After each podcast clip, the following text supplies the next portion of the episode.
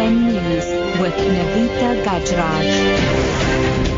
Four o'clock, good afternoon. Bishop Stephen Zondo says President Jacob Zuma has been treated as a young boy for too long and should be respected as a man. He was addressing thousands of ANC Women's League members on the lawns of the Union buildings in Pretoria. And the women marched from the CBD to deliver a memorandum of support for President Zuma.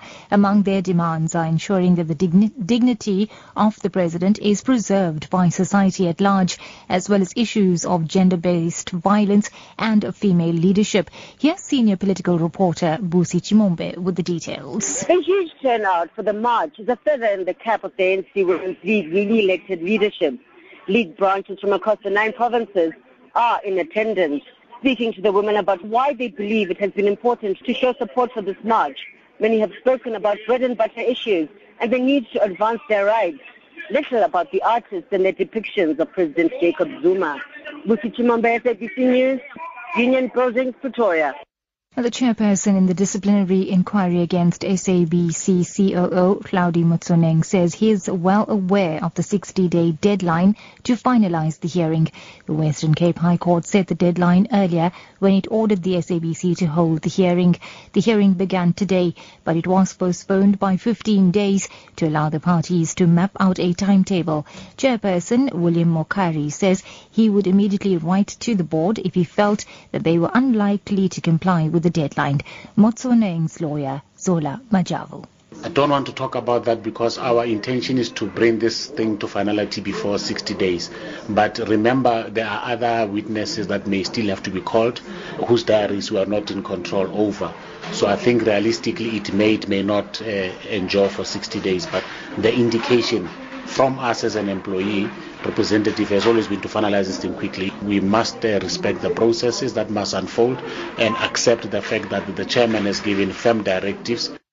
In other news now, Western Cape police are investigating a case of murder after a 42-year-old British man was stabbed to death at his home in Greenpoint in Cape Town during an apparent house robbery. Here's spokesperson Captain FC van Wyk. Daniel Mardell was stabbed to death during a house robbery at his residence in High Level Road, Greenpoint. Suspect fled and is yet to be arrested. His partner, who was at home during the incident, escaped unharmed. And the last remaining British resident held at the Guantanamo Bay Detention Center in Cuba has been released and is on his way back to Britain. Shaker Aamer had been held at the U.S. prison without charge for 13 years.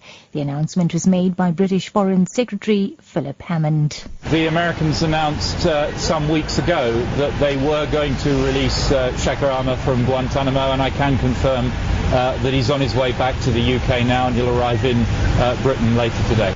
And wrapping up, a Bollywood film on attitudes towards homosexuals in India will be shown in the country for the first time.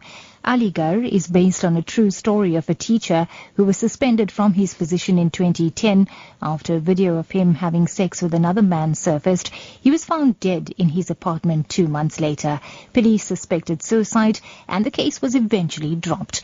A colonial era law criminalizes homosexuality in India. That's the news at uh, 4. Your top story of this hour. Bishop Stephen Zondo says President Jacob Zuma has been treated as a young boy for far too long and should be respected as a man. He was addressing thousands of ANC Women's League members on the lawns of the Union building in Pretoria. For Lotus FM News, I'm Navita Gajraj. Headlines at 4.30.